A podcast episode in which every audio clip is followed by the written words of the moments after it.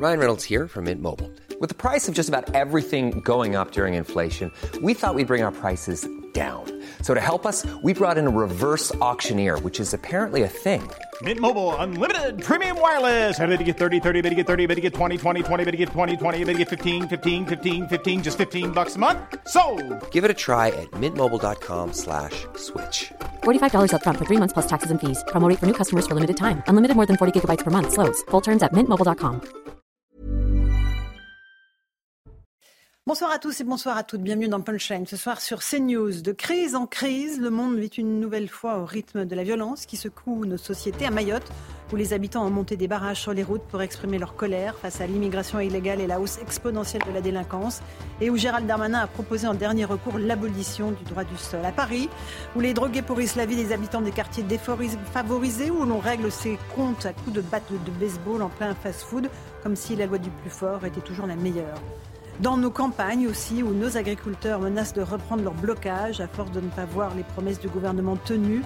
Violence aussi en Israël, où les secousses du 7 octobre n'en finissent pas de déchirer les familles qui toutes ont un, un enfant à la guerre, qui toutes ont perdu un proche dans les attaques terroristes du Hamas. Hier, deux otages ont été libérés par l'armée israélienne. Une goutte d'eau dans l'océan de la guerre qui fait des ravages à Gaza, mais une immense dose d'espérance pour tous ceux qui sont encore prisonniers. Voilà pour les grandes lignes de nos débats ce soir. D'abord le rappel des titres de l'actualité euh, sur CNews avec Michael Dos Santos. Plus d'un élève par classe est en moyenne victime de harcèlement scolaire. Les résultats de cette enquête ont été révélés ce lundi par la nouvelle ministre de l'Éducation nationale, Nicole Belloubet. 6% des collégiens en sont victimes, suivent les écoliers entre le CE2 et le CM2, puis les lycéens. Après une série de drames, l'exécutif a fait de la lutte contre le harcèlement scolaire une priorité absolue. L'État met fin à la location de voitures électriques pour 100 euros par mois. Six semaines après son lancement, plus de 50 000 véhicules ont été commandés par des foyers modestes, soit deux fois plus que l'objectif initial. Face à un tel succès, l'Élysée a décidé d'interrompre l'opération. Un nouveau dispositif sera lancé en 2025. Et puis enfin, Arnaud Rousseau met la pression sur le gouvernement. Le président de la FNSEA, syndicat majoritaire des agriculteurs, menace la reprise d'action si aucune décision concrète n'est prise avant le salon de l'agriculture le 24 février prochain. Une réunion aura lieu demain à 16h30 à Matignon entre le leader syndical, le ministre de l'Agriculture Marc Fesneau et Gabriel Attal. Et merci beaucoup, Michael Dos Santos. Louis de Ragnel est là, comment ça va? Très bien, et vous? En forme? Bonsoir Laurence. Très bien, bonsoir. Rachel Kahn est là, bonsoir. Bonsoir Laurence. Ravi de, de, vous accueillir. François Pupponi est là, bonsoir. ancien député. Bonsoir, Nous sommes aussi avec Kevin Bossuet, professeur d'histoire euh, en euh, banlieue parisienne. Bonsoir. bonsoir C'est les vacances scolaires, c'est pour ça que j'ai la chance de vous avoir sur le plateau. joie. Et Monsieur beaucoup, qui est là, vice-président du CRIF. Bonsoir. Bienvenue euh, sur le plateau. On va évoquer évidemment ce qui se passe en Israël, la libération de ces deux otages. Mais avant, j'aimerais qu'on parle de Mayotte, parce qu'il me semble que c'est assez fondamental après ce qui s'est passé ce week-end, euh, avec les annonces évidemment de Gérald Darmanin. On fait le point tout de suite, si vous le voulez bien, avec le sujet Yael Benamou. Et puis on va évoquer cette affaire de droit du sol qui provoque les passions à gauche et qui déclenche beaucoup de réactions à droite également. Droit du sol, explication avec Yael Benamou. La pression est maintenue à Mayotte. Les barrages, érigés depuis le 22 janvier, paralysent toujours la circulation. Derrière moi, vous verrez, il y a une ribambelle de voitures derrière qui attendent, espérant peut-être passer, mais qui, ne vont pas passer aujourd'hui en tout cas. Et pour demain, nous attendons le document du ministre pour euh, voir euh, ce qu'il en, qu en sera. La visite express de Gérald Darmanin à Mayotte n'a pas pour l'instant débloqué la situation. Il a annoncé une révision de la Constitution destinée à supprimer le droit du sol, une mesure pour enrayer l'immigration incontrôlée. Mais les habitants ne sont pas satisfaits. Ils souhaitent des actions concrètes dès maintenant. Alors ce matin, en déplacement à Rennes, le ministre de l'Intérieur a précisé le calendrier de cette révision constitutionnelle. Nous avons plusieurs moments de réforme constitutionnelle possibles, avec des convocations des parlementaires à, à, Versailles, qui se réunissent pour modifier la Constitution. Et là, il appartient au président de la République de choisir son moment, puisqu'il en discute avec les forces politiques.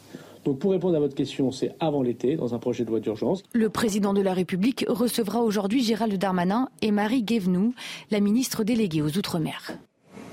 Ça fait beaucoup réagir. Il y a des mots tabous comme ça, François Belloni. Droit du sol. Alors là, vous prononcez déjà ces trois petits groupes de mots et vous avez un, une éruption volcanique dans notre Oui, pays. parce que bah, d'abord Jean-Marie Le Pen, ça fait bah, pendant des années qu'il a réclamé. Mais François Bayrou, pareil, pour Mayotte. Hein. Après, on parle de Mayotte. Hein. Bien sûr, oui, mais on resserre le débat. On, voit bien que si on commence à Mayotte, ça peut aller ailleurs, parce que ce qui se passe à Mayotte, dans des proportions qui sont apocalyptiques, c'est-à-dire que effectivement des gens qui viennent des Comores uniquement pour avoir des enfants en France, pour être ensuite avoir la nationalité, avec les enfants la nationalité, ça se passe aussi à des degrés moindres, bien sûr, mhm. en métropole.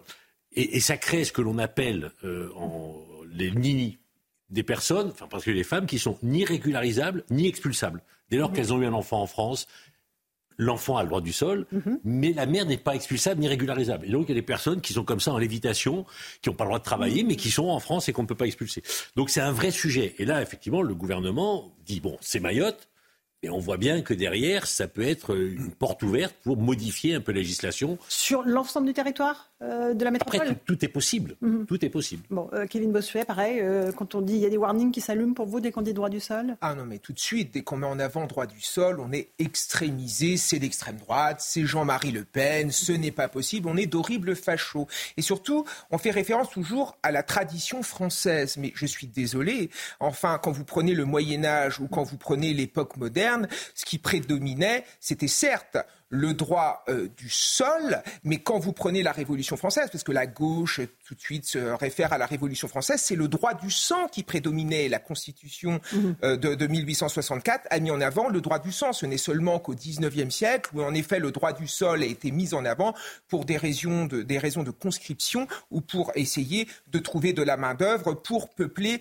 euh, nos usines. De manière plus générale, il faut regarder aussi ce qui se passe ailleurs en Europe. Hein. Vous prenez par exemple la Pologne, vous prenez par exemple la la Suisse, vous prenez par exemple l'Italie, c'est le droit du sang qui euh, domine et je ne pense pas que, en effet, ce soit des pays euh, fascistes. La vérité, c'est qu'on a un problème très important, notamment à Mayotte. On voit bien que le droit du sol aboutit à une immigration qui est incontrôlée et ce qui se passe à Mayotte risque de nous arriver en métropole dans 20 ou 30 ans si on ne réduit pas, en effet, ce droit du sol. C'est une mesure de bon sens et je regrette en effet que euh, la tambouille politicienne vienne derrière quelque chose que réclament les Français. Alors, euh, les Français, peut-être pas tous les Français. Une grande partie, euh, disons. Pas tous les Français. En tout cas, ça fait bondir. Louis, on va voir dans un temps, on va écouter Emmanuel Bompard, qui était l'invité ce matin de CNews et d'Europe 1, qui lui demande à ce que les mineurs, notamment comoriens, soient rapatriés, enfin, euh, ramener en France, enfin en métropole. Voilà. attention à, ce que, faut, tout ce qu'on dit là sur ce sujet. Oui, en fait, le, problème, c'est qu'il y a plein de, de micro-solutions qui sont avancées par les uns et les autres. Euh, la, réalité, c'est que évidemment, oui, c'est un bon préalable euh, s'il y a la suppression du droit du sol à Mayotte euh, pour permettre un peu de sortir la tête de l'eau pour ce territoire. Mais dans un territoire où vous avez sur une population de 350 000 personnes, il y avait quand même que 11 000 habitants en 1911. On est, enfin, c'est, une, ça a explosé de manière. Enfin, il n'y a aucun territoire en France qui, a, qui, a, vu une, une telle augmentation.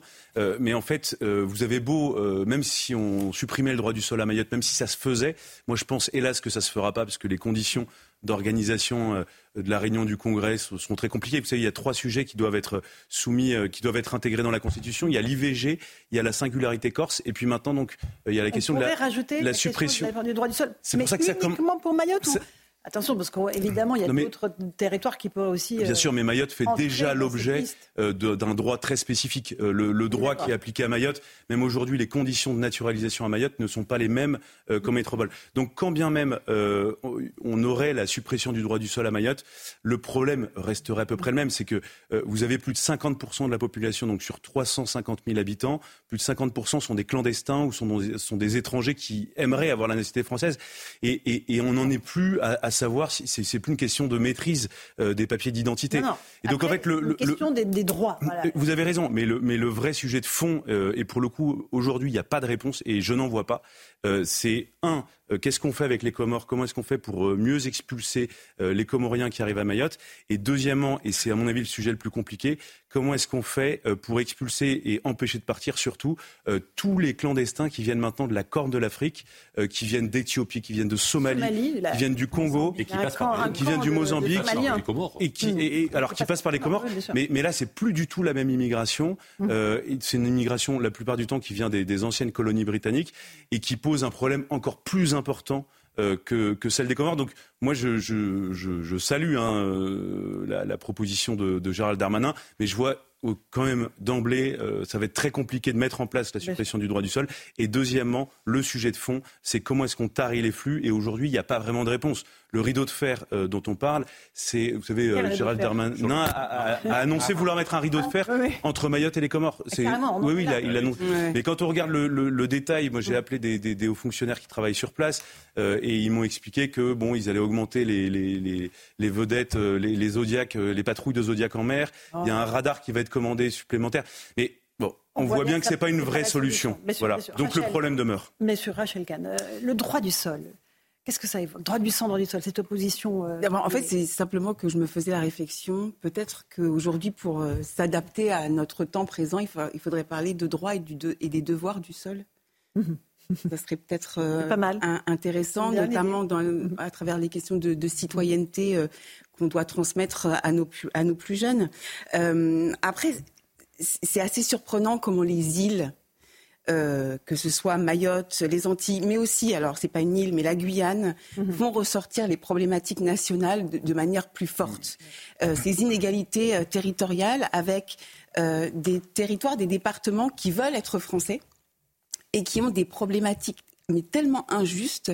J'avais tellement envie que nos agriculteurs puissent parler de l'agriculture, des problématiques euh, euh, à la Réunion, euh, en, Guyane. Juste un exemple sur la question des droits et des devoirs et cette citoyenneté-là, cette citoyenneté qui est éloignée. Le prix du livre. Il a fallu attendre 40 ans pour qu'on ait un prix du livre qui soit le prix unique du livre qui a été mis en place en 1981. On a un prix du livre, par exemple, euh, à Mayotte qui a été mis en place en 2020 avec une majoration de 15%. Donc déjà, c'est un premier point. Ensuite, je partage euh, tout à fait ce que vous disiez tout à l'heure, Monsieur Ragnel, sur euh, cette Monsieur de Attention, là, c'est oh. bien sérieux, là. En plateau, on s'appelle par nos prénoms, mais...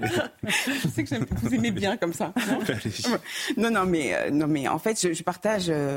effectivement cette nécessité parce qu'on est dans une problématique de géopolitique locale en réalité. Un problème d'espace et un problème de temps.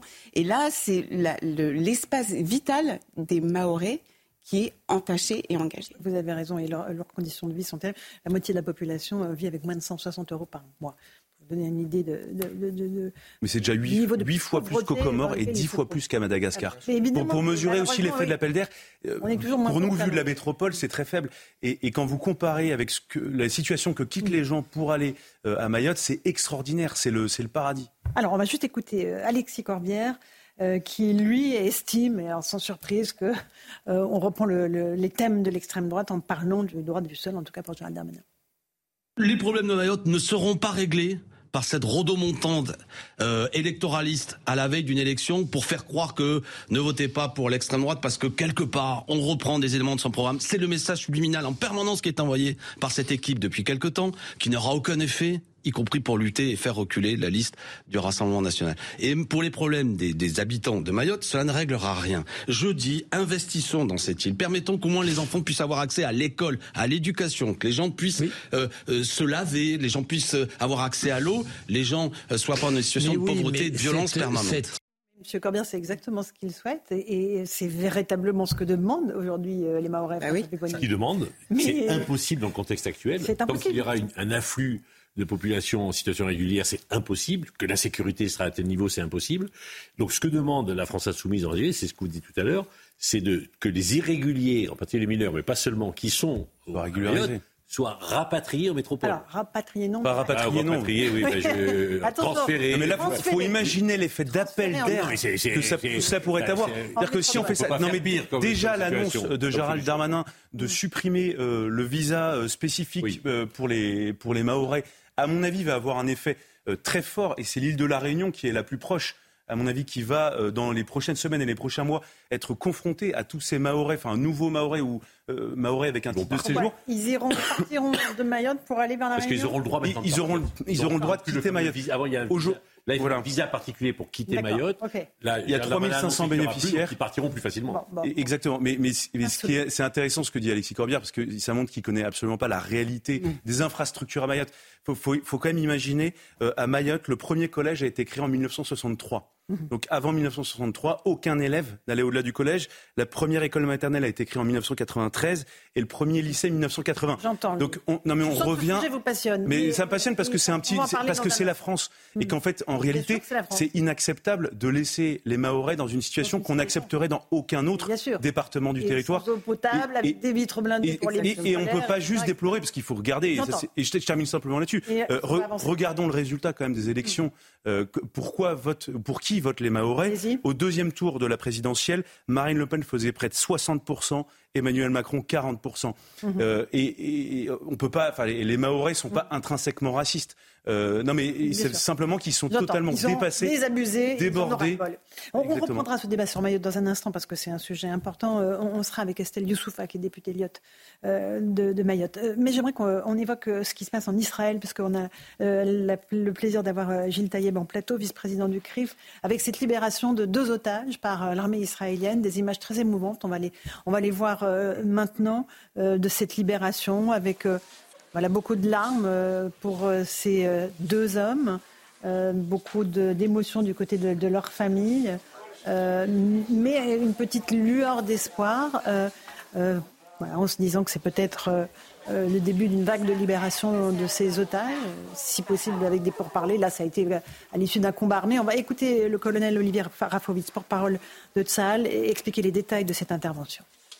Ils étaient dans une famille qui était en fait euh, euh, la manière de les, de les, de les, de les garder, de, les, mettre chez eux.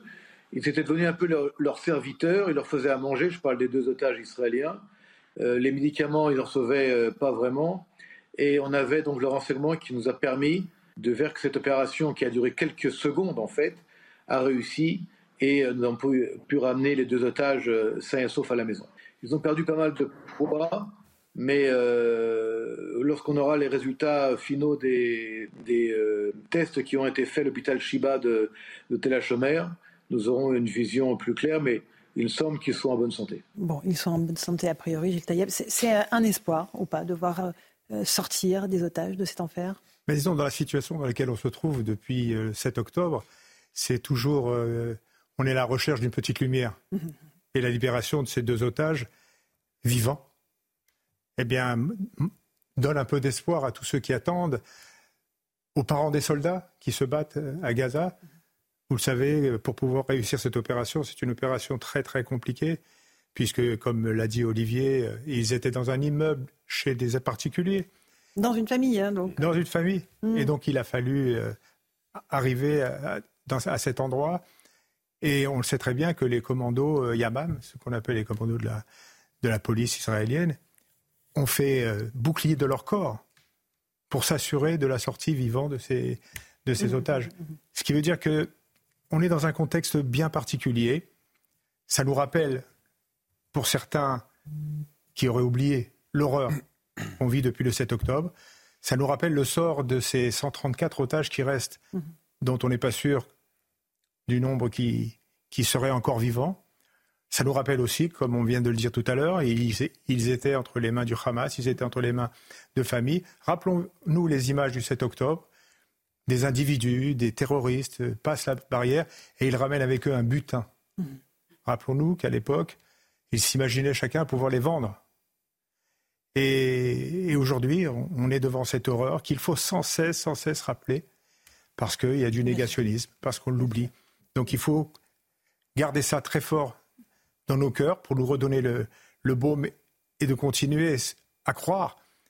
Ce qui est, vous savez, on, disait toujours que le pessimisme est un luxe que les juifs ne peuvent pas se permettre.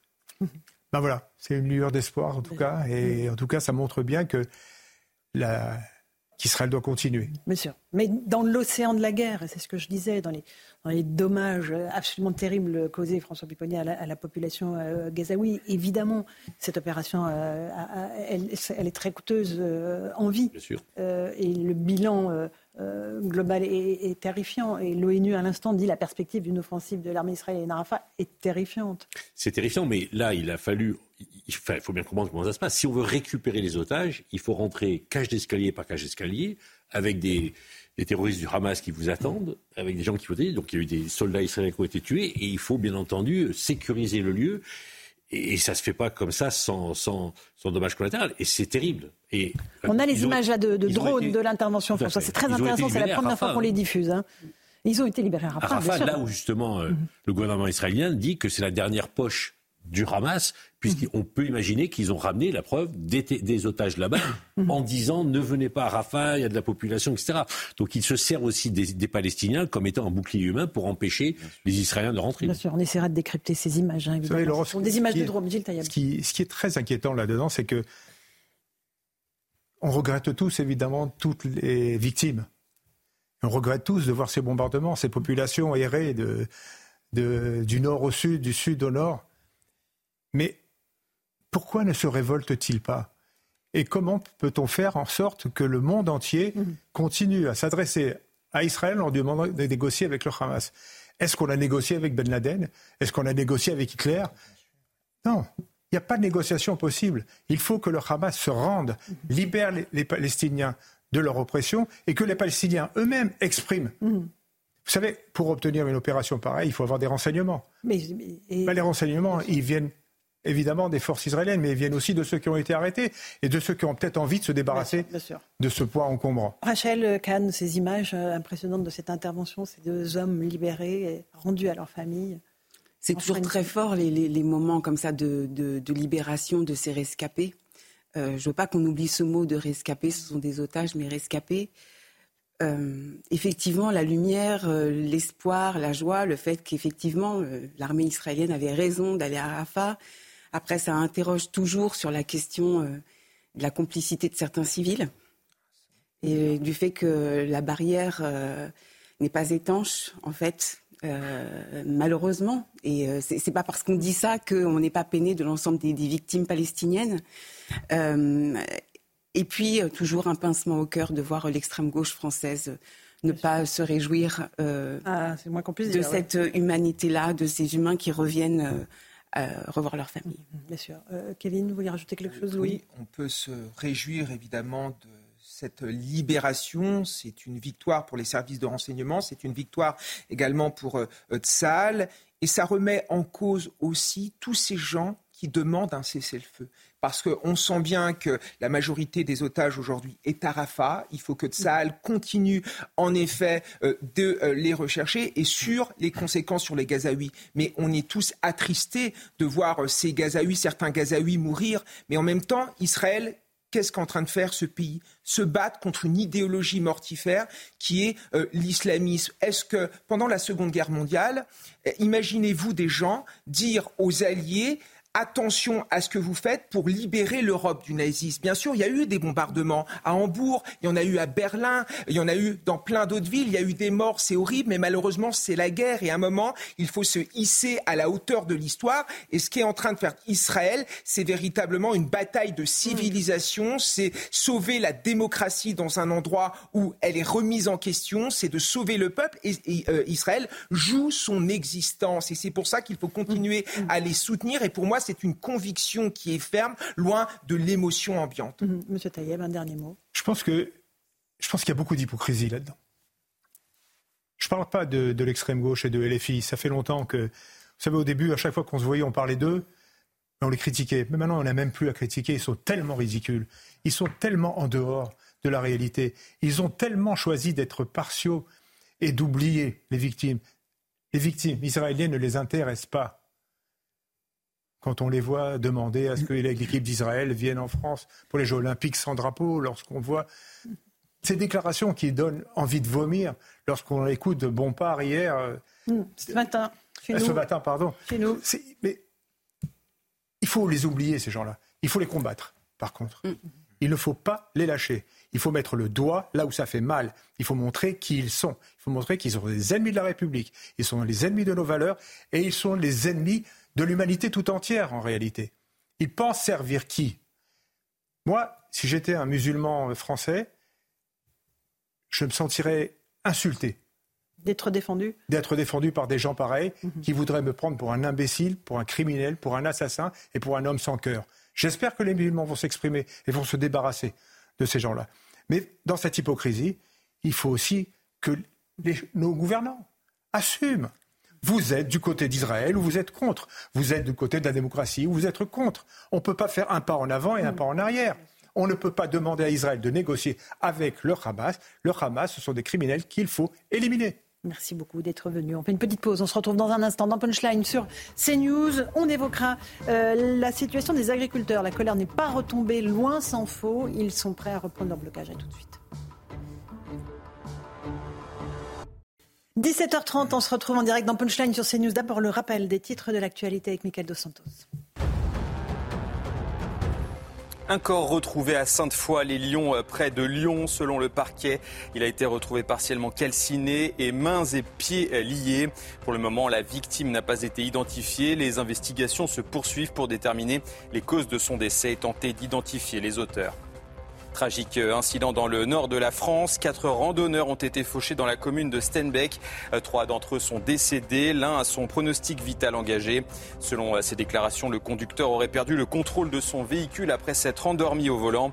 Une version des faits remise en question par certains habitants qui dénoncent des excès de vitesse récurrents euh, sur cette route. Enfin, des milliers de logements vont-ils quitter le statut de passoire thermique? C'est en tout cas le souhait de Bruno Le Maire. Le ministre de l'économie espère réformer le mode de calcul du DPE, un diagnostic qui classe les logements en fonction de leur consommation énergétique. Environ 140 000 logements de moins de 40 mètres carrés, interdits à la location en janvier prochain et classés G, pourraient revenir sur le marché, principalement ceux chauffés à l'électricité. Merci beaucoup, Michael Dos Santos. C'est un vrai sujet, hein, ces, logements, parce qu'on est dans une telle crise du logement que ça paraît indispensable. Ah bah, si, on applique la loi, si on applique la loi telle qu'elle est votée, dans deux ans, il y a 4,5 millions et demi de logements qui sortent d'une location potentielle. Mmh, mmh. C'est juste, on sait, tout le monde savait qu'on ne peut pas y arriver. Donc ce que dit le gouvernement, c'est bah, on attendra un peu pour euh, la rénovation énergétique, mais il faut remettre ces logements sur le marché, parce que sinon il y aura une crise majeure. Bien sûr, un pour que les gens puissent se loger et deux pour que les gens puissent continuer à les mettre sur le marché. Euh, euh, on va parler des agriculteurs, parce que la colère est loin d'être retombée. Les agriculteurs demandent des actes désormais. Gabriel Attal va recevoir demain la FNSEA et les jeunes agriculteurs. Arnaud Rousseau de la FNSEA dit que voilà, toute... il, il, faut des décisions concrètes. il prévient l'exécutif. Il dit maintenant, euh, on veut des décisions concrètes qui se voient dans les exploitations. Personne n'a intérêt à nous balader parce que s'il n'y a pas de rendez-vous, à la fin, on viendra. Bon, ça, c'est la FNSE. On va entendre dans un instant la coordination rurale. Mais j'aimerais que vous écoutiez Marc Fesneau, ministre de l'Agriculture, qui a demandé un peu de patience aux agriculteurs. Écoutez-le ce matin. Un décret, ça se fait pas sur un coin de table, ça se fait sérieusement, sinon on va se le faire taper euh, au niveau juridique. Donc on aurait l'air ridicule. Quand il faut changer la loi, il faut faire la loi. La loi, ça se fait pas non plus en trois jours. Donc on est en train aussi d'agrémenter la loi d'orientation agricole de sujets de simplification. La simplification, c'est parfois détricoter ce qui a été écrit dans la loi, c'est parfois faire de la réglementation, euh, de la déréglementation, et c'est parfois de retrouver de la cohérence entre les règlements. Ce qu'on est en train de faire, par exemple, sur le sur la réglementation sur la haie. Donc c'est ce travail qu'on fait. Euh, euh, on s'y est attelé il y a moins de 15 jours. Euh, on a déjà beaucoup avancé en moins de 15 jours et je vous assure que dans 15 jours, on aura diablement avancé. En tout cas, on aura fait en un mois ce qui n'a pas été fait peut-être en 30 ans. Ça mérite la patience peut-être. Bon, alors voilà pour les déclarations du ministre de l'Agriculture. Patrick Legras, je crois, est avec nous, euh, qui est porte-parole de la coordination rurale. Bonsoir, monsieur Legras. On vient d'entendre le ministre de l'Agriculture. En un mois, on aura fait plus qu'en 30 ans. Est-ce que vous y croyez?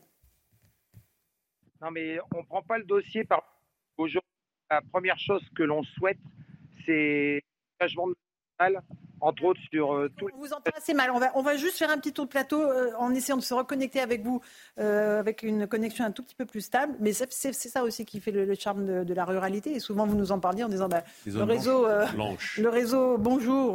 on vous rappelle dans deux secondes. Peut-être Louis, sur Marc Fesneau, qu'est-ce qu'il peut dire d'autre à part il nous faut un peu de temps? Eh bien, il pourrait dire euh, vraiment autre chose. C'est très maladroit de, de s'exprimer comme ça. Il aurait pu déjà dire tout ce qui a été fait. Et je pense qu'il y, y, a des mesures euh, qui ont été décidées. Non, mais vous n'allez euh, pas tout rappeler. Comment On va pas tout non, mais il y, a des mesures symboliques. Le, non, mais euh, la fin de la taxe, la hausse de la taxe sur le GNR, les 150 millions d'euros euh, de soutien euh, social et fiscal pour l'élevage, la clause de sauvegarde sur les importations. Vous les rappeler quand même. Non, mais je, je me rappelle Mais non, mais... porte-parole du gouvernement, Monsieur Dragnel. justement, je suis en train d'expliquer que je suis en train d'expliquer que Monsieur Fesneau est extrêmement maladroit dans sa manière de s'exprimer. Et, je pense qu'en fait, non, mais ce qui est important au-delà de, de, de, de, cet épisode-là, c'est que c'est un rendez-vous politique pour Gabriel Attal. Euh, ah Gabriel Attal a annoncé beaucoup de choses. Sa conférence de presse avait été euh, globalement enfin, saluée. En tout cas, ça avait permis euh, de mettre fin au mouvement de blocage des agriculteurs. on voit bien que la pression de la base de la FNSEA, comme des jeunes, jeunes agriculteurs, comme de la coordination rurale, euh, eh bien, les, mm. ils attendent tous des résultats concrets. Ils sont, là, justement, ils sont prêts à revenir. Euh, et donc, rendez-vous très important pour Gabriel Attal. Il ne peut pas passer à côté de cette... Je crois qu'on a retrouvé Patrick Legras. Je vous passe la parole après, François. Juste Patrick Legras, on a entendu Marc Fesneau. Vous, vous dites, ça suffit, on vous a laissé assez de temps? Ben, Le premier problème aujourd'hui, c'est sur l'Europe. C'est-à-dire qu'aujourd'hui, on s'attache à vouloir résoudre quelques problèmes sur le dossier français, mais le principal qui a été voté, puisque comme je vous avais dit, j'étais à Strasbourg, aujourd'hui, tout ce qui est pris comme décision à Strasbourg va à l'encontre de l'engagement de M. Attal. Donc moi, M. Fesneau, j'écoute bien ce qu'il dit qu'en 15 jours, on peut faire marche arrière. Pourquoi pas d'engagement européen C'est clair, on l'a dit, sur les clauses miroirs, sur la PAC. Aujourd'hui, c'est des dossiers simples. Sur les dossiers français, ça, je me dis qu'on peut regarder. Ce qu'on veut, c'est des engagements. Mmh. On ne veut pas des décisions, évidemment, tout de suite, en disant on va faire ça tout de suite. On veut un engagement. Monsieur Attal a parlé de la sortie de l'exception agriculturelle. Est-ce que oui ou non, il l'annonce? Mais on se rend compte aujourd'hui que la France et, et, Monsieur Fesneau comme M. Attal, ont très très peu de, je dirais, de possibilités.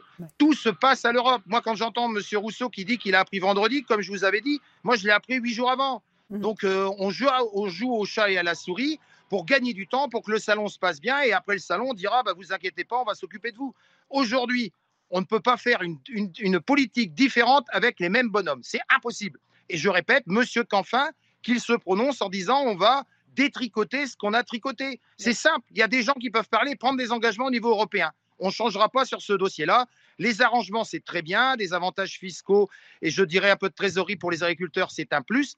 Mais le gros problème, le centre, comme j'ai dit, le cœur du réacteur agricole, c'est Bruxelles et Strasbourg. Euh, un dernier mot, Patrick. Vous êtes prêt à reprendre vos, actions? Vous aviez dit qu'il y en aurait peut-être déjà dès le début de la semaine. C'est pas, pas, pas qu'on est prêt, c'est qu'on est en train. Mhm. Bon, là, on n'est quand même pas une journée. On attend. On espère qu'on sera euh, aussi reçu par M. Attal et, ou le président de la République dans les deux jours. On n'est pas une journée à dire, mais c'est sûr qu'en fonction de, ce qui sera annoncé, ça va être très rapide. Ça va être très rapide. On en est désolé, hein, mais on n'a pas le choix.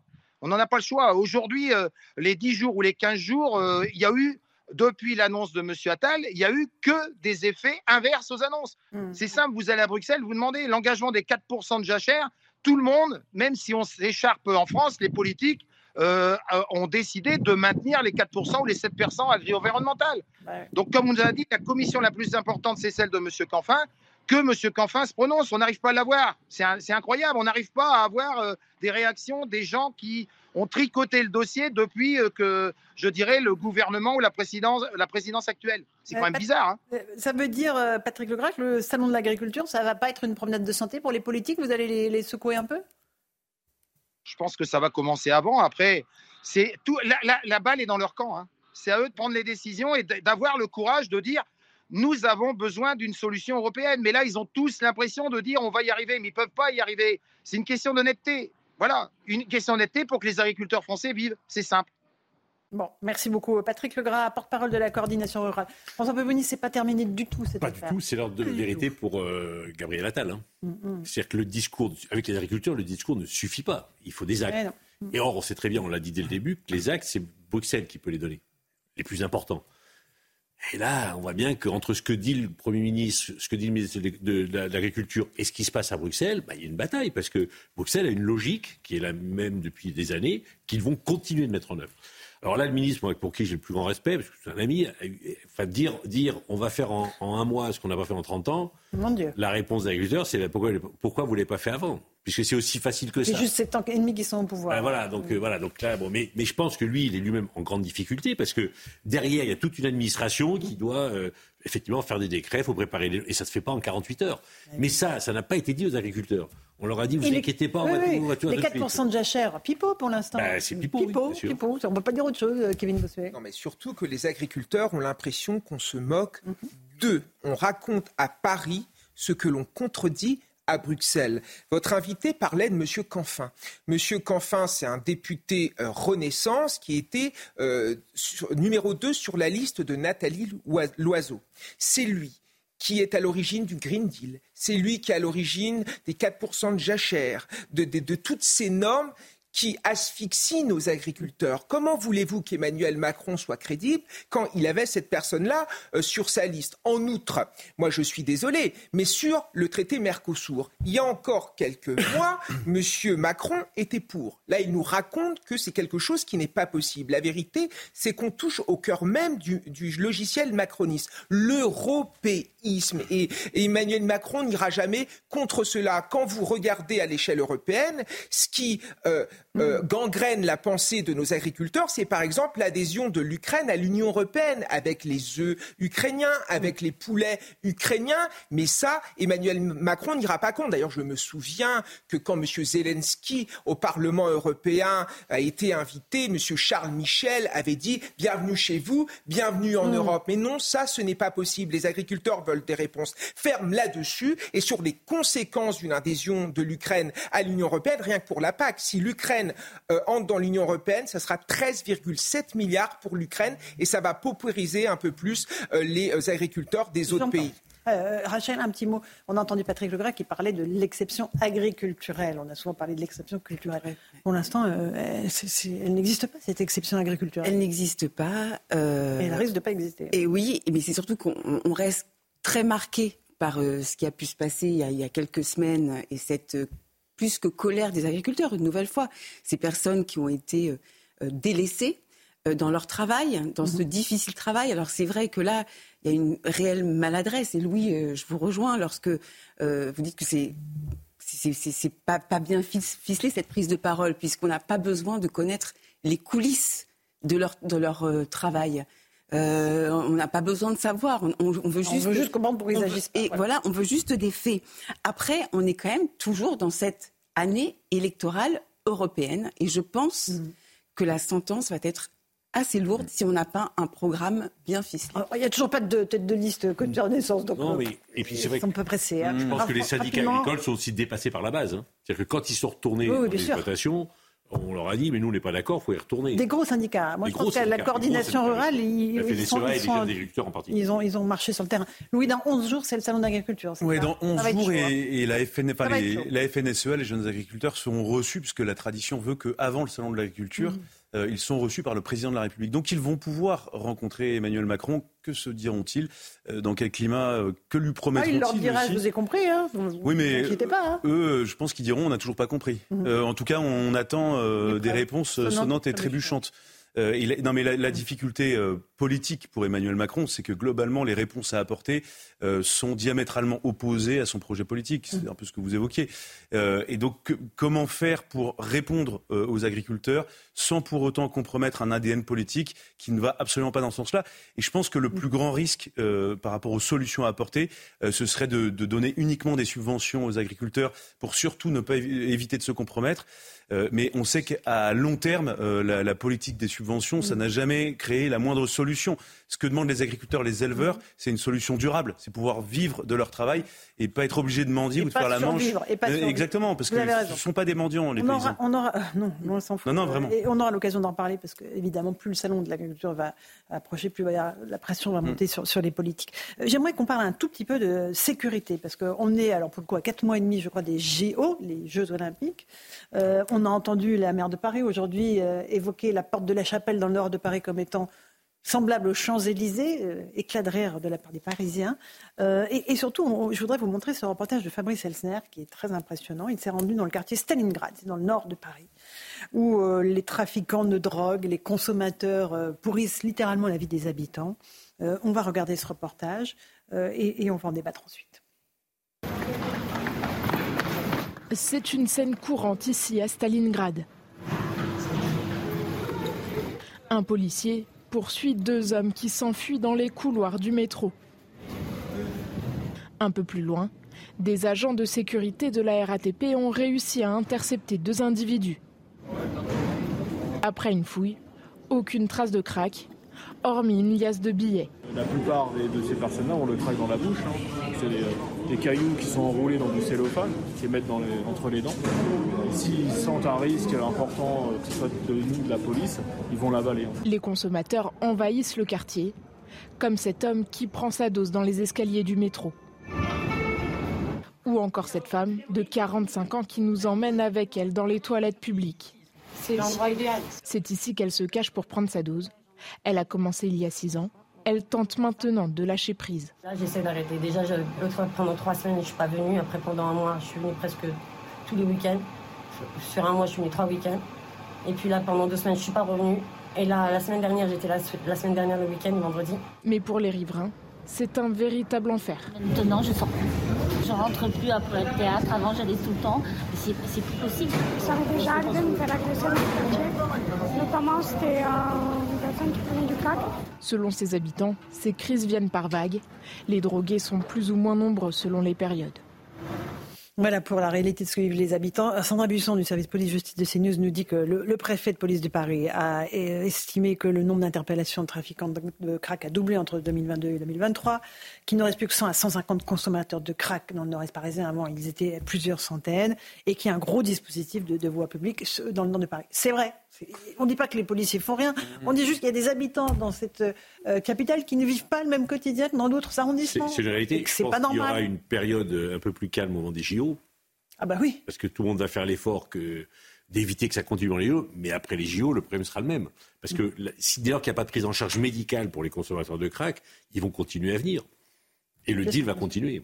Euh, oui, monsieur J'emprunte euh, souvent la ligne 7 et la ligne 2 qui fait la jonction à Stalingrad cet endroit-là. C'est un pandémonium à ciel fermé. Moi-même, j'ai été agressé une fois où on m'a menacé de me couper le pied car je refusais de donner de l'argent à un mendiant. J'ai assisté à des agressions qui étaient horribles. J'ai assisté à des gens qui déféquaient dans la rame. J'ai assisté à un migrant qui se masturbait dans la rame aux yeux des enfants. C'est le quotidien avec une population qui a peur. Et ce qui est incroyable, c'est que ce sont les habitants de Stalingrad sont assignés à résidence, puisqu'après 21h ou 22 heures, ils n'osent plus sortir. Ah, ils se confinent comme dit la dame, ils se confinent. Ah, ils se confinent. Ils ont même un groupe WhatsApp pour s'échanger les informations pour savoir s'ils peuvent sortir ou pas. Et il y a une autre ligne aussi qui est assez problématique, c'est la ligne de tramway T3B qui passe par Port de la Chapelle, par Rosa Park, etc. Où là, on, subit les mêmes choses. Moi, je l'apprends de temps en temps, où vous avez des gens qui se droguent dans la rame. Donc, vous avez évoqué les Jeux Olympiques. C'est vrai qu'il y a un déplacement, c'est le problème.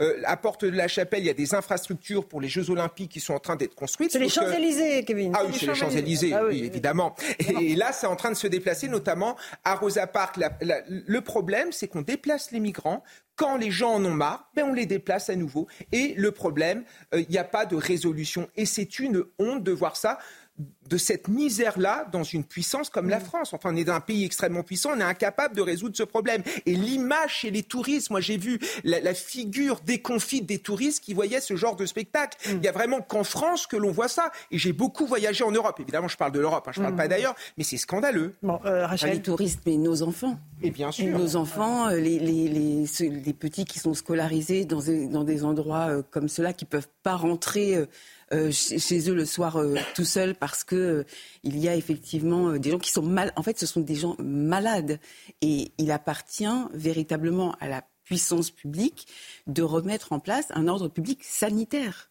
Mhm. mais pas se masquer, se, masquer le, regard, détourner le regard et se faire croire que c'est les Champs-Élysées. Non, c'est pas les Champs-Élysées. Par ailleurs, on a quand même un vrai, un vrai problème de salubrité publique. Hein. Euh, là, en, arrivant, moi, c'était les rats. Euh, enfin, j'ai vu plusieurs rats en arrivant, en prenant le métro.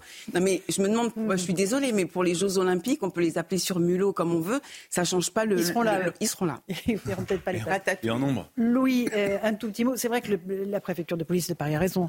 Il y a du boulot a été fait. ils ont évacué les squats, ils ont eu le square, ils ont mais, mais, il y a toujours cette euh, délinquance et ces spectacles. Mais, mais en fait, euh, tout est lié. C'est-à-dire qu'il y a quand même une bonne partie aussi des consommateurs de crack euh, qui sont en situation irrégulière, qui sont des clandestins, qui arrivent dans, dans, le nord-est de Paris. et il n'y a, pas, a pas de volonté d'éradiquer, enfin de, de, de, mettre fin à ce problème-là. on voit bien, il n'y a, a, quasiment pas d'expulsion. La plupart de ces gens-là viennent de, pays en guerre.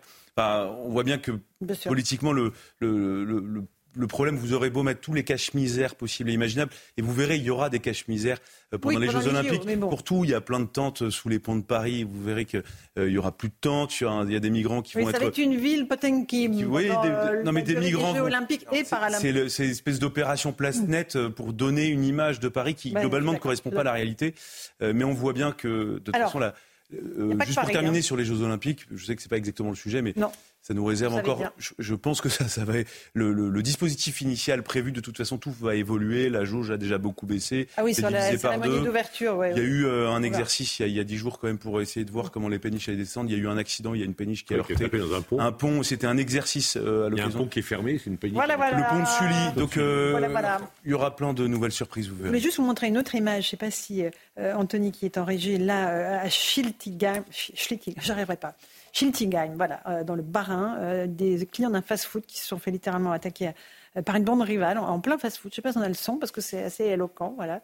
on a l'impression de, d'orange mécanique, enfin tout simplement orange mécanique, Kevin Bossuet. Hein. Oui, c'est une violence qui est endémique, qui est de plus en plus importante. Et moi, ce qui me marque, c'est qu'on nous a volé un droit fondamental c'est le droit à l'insouciance et même le droit à la tranquillité. Quand vous prenez les transports en commun ou même quand vous allez euh, dans des lieux publics, vous avez toujours la peur qu'on vienne vous agresser. Moi, je le vois quand je prends le métro, dès qu'il y a quelqu'un un peu bizarre, entre guillemets, qui entre dans la rame, qui met sa main, par exemple, dans sa veste, tout le monde est là en train de se dire, est-ce qu'il ne va pas sortir quelque chose? Et moi, je suis stressé par tout cela. J'en ai marre de vivre dans une ville qui est Paris, où finalement, et pourtant je suis un grand gaillard, je veux dire, je n'ai pas à avoir peur, mais même moi, je commence à avoir peur. Et je retrouve un peu de tranquillité, je retrouve un peu d'insouciance l'été, quand je vais dans certains pays, la Pologne, la Hongrie, et quand les plus anciens me disent, mais tu sais, ce que on, vit aujourd'hui en Pologne ou en Hongrie, c'est ce qu'on vivait en France il y a 30 ou 40 ans.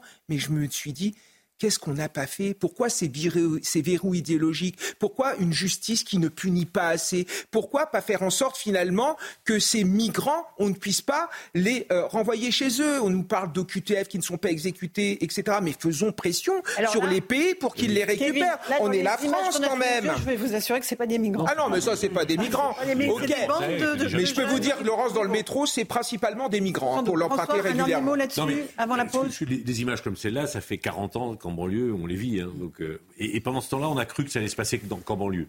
Et puis maintenant, ça dérape partout. Et la France n'était pas vraie. On a cru pendant longtemps qu'on allait pouvoir cantonner ça dans certains quartiers. Et maintenant, ça va partout. Parce que ces jeunes-là, ils ont compris que se taper entre eux euh, dans le même quartier, c'est pas très intelligent. Ils vont mmh. aller dans les beaux quartiers maintenant. Ils ont compris que s'il y a des trucs à faire, c'est plutôt là-bas. Et, le, et, le, processus était engagé, annoncé. Personne n'y a cru. Et maintenant, on y est. Allez, on va faire une petite pause. Je vous signale qu'avec le petit QR code qui s'affiche sur votre écran, vous pouvez télécharger l'appli CNews sur votre téléphone portable. Vous l'avez, euh, Louis, l'appli? Il faut que je la. Et si, l'application c'est nous, je l'ai. Ah, j'espère bien. Bien sûr. Non, mais voilà, il suffit de. Voilà, vous, vous flashez le QR code. Je pourrais intervenir dans une de vos émissions, là. oui, grand plaisir. Si c'est ça votre question, je le ferai avec grand plaisir. je pourrais couper des petits bouts de Louis de Ragnel comme ça. Bon, allez, on fait une petite pause. On se retrouve dans un instant sur CNews et sur Europe 1. On reviendra sur ce qui se passe à Mayotte et sur la proposition de Gérald Darmanin d'abolir le droit du sol à Mayotte. A tout de suite.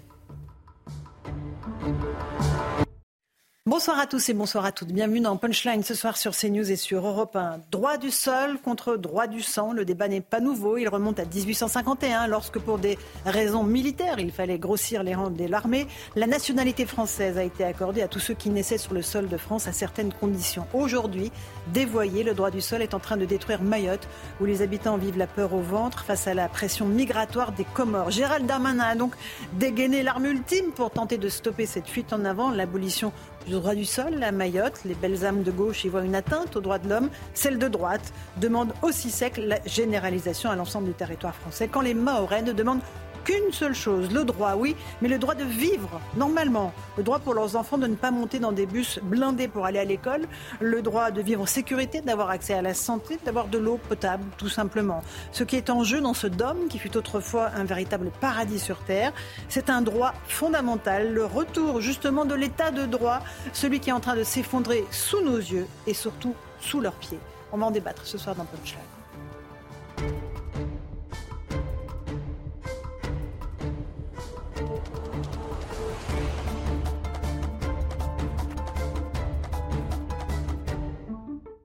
Il est 18h. D'abord, le rappel des titres de l'actualité sur CNews et sur Europe 1. Plus d'un élève par classe en moyenne est victime de harcèlement scolaire. Résultat d'une enquête révélée aujourd'hui par la nouvelle ministre de l'Éducation nationale, Nicole Belloubet. 6% des collégiens en sont victimes, suivent les écoliers entre le CE2 et le CM2, puis les lycéens l'an dernier. Après une série de drames, notamment de suicides d'adolescents, l'exécutif avait fait de la lutte contre le harcèlement scolaire une priorité absolue. L'État met fin à la location de voitures électriques à 100 euros par mois. Six semaines après son lancement, plus de 50 000 véhicules ont été commandés par des foyers modestes, soit presque deux fois l'objectif initial. Face à un tel succès, l'Élysée a donc décidé d'interrompre l'opération. Un nouveau dispositif sera lancé en 2025.